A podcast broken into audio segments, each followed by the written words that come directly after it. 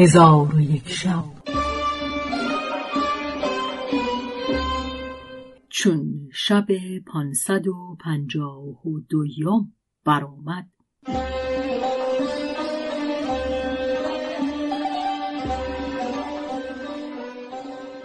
گفت ای ملک جوان، سندباد بحری گفته است چون من سختی ها و رنج ها که برده بودم بیان کردم، گفتند به خدا سوگند این کاریست شگفت و حکایتیست عجیب که چگونه از طایفه زنگیان خلاص شدی و از ایشان در این جزیره به چه سان گذشتی که ایشان خلقی بسیار و گروهی انبوه هستند و گوشت آدمیان بخورند و هیچ کس از ایشان به سلامت در نرود و کس نتواند که از ایشان درگذرد. من ماجرای خود را بیان کردم که زنگیان یاران مرا طعامی بخوراندند که من از آن طعام نخوردم.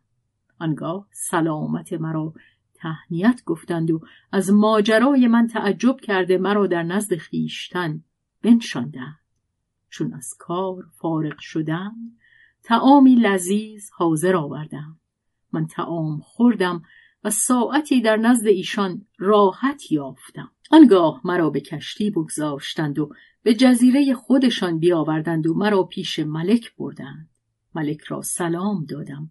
ملک مرا جواب گفت و مرا گرامی بداشت و از حال من جویان گشت. من ماجرای خویش از آغاز تا انجام به ملک فرو خواندم. او را از قصه من بسی عجب آمد و مرا اجازت نشستن داد. پس از آن فرمود طعام حاضر آوردند. به قدر کفایت خوردنی بخوردم و دست شسته شکر خدای تعالی به جا آوردم و ملک را ثنا گفتم و در نزد او بماندم و شهر را تفرج کردم. دیدم شهریست آباد که در آن شهر بازارها و بضاعتها و فروشندگان و مشتریان هستند و از هر گونه میوه‌ها و خوردنی‌ها چندان هست که به وصف اندر نیاید. پس من از رسیدن به آن شهر خرم و شادان شدم و خاطرم برآسود و با مردمان آنجا انس گرفتم. در نزد ایشان و نزد ملک عزیز و گرامی بودم و در آن شهر خرد و بزرگ را دیدم که به اسبان بیزین سوار می شدند. مرا عجب آمد. به ملک گفتم که چرا بر اسب زینی سوار نمی شوند که راحت در آن است و قوت از او افزون شود. ملک گفت زین کدام است که ما هرگز نام زین نشنیده ایم و در تمامت عمر آن را ندیده ایم. من به ملک گفتم اگر مرا دستوری دهی بهر تو زین بسازم که بر او سوار گشته خوبی او را نظاره کنی و راحت آن را بدانی. ملک گفت آنچه دانی بکن.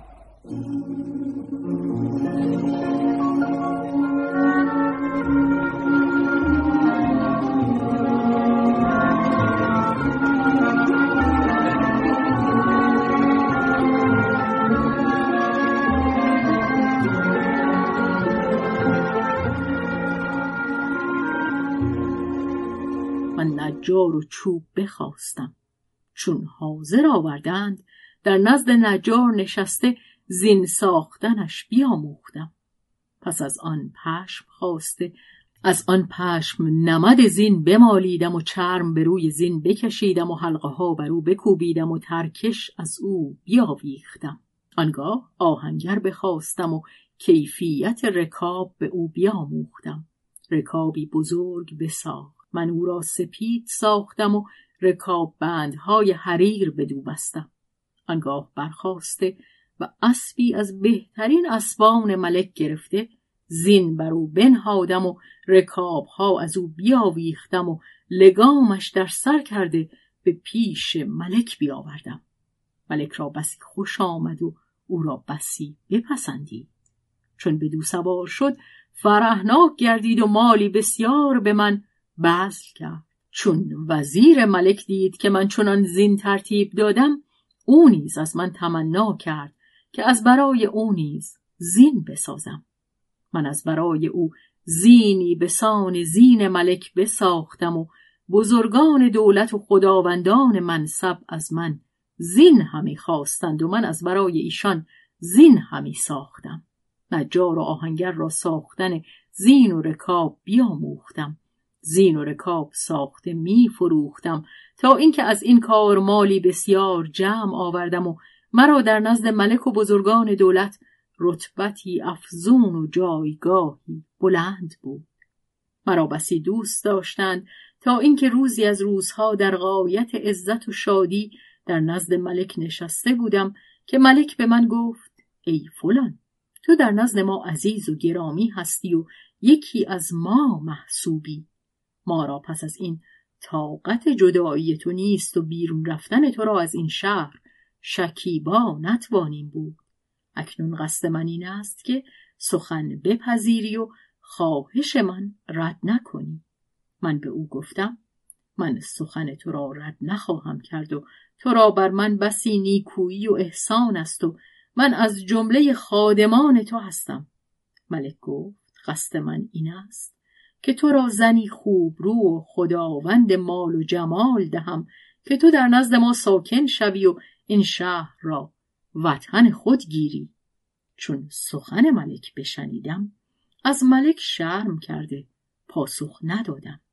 ملک گفت: ای فرزند، چرا پاسخ ندادی؟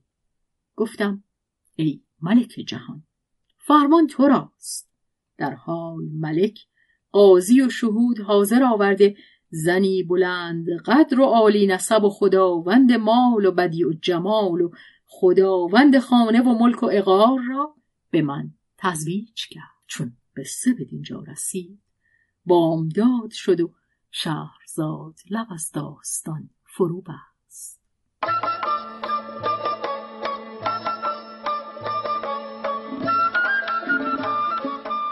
قصه گو شهرزاد فتوحی. تنظیم مجتبی میرسمیعی.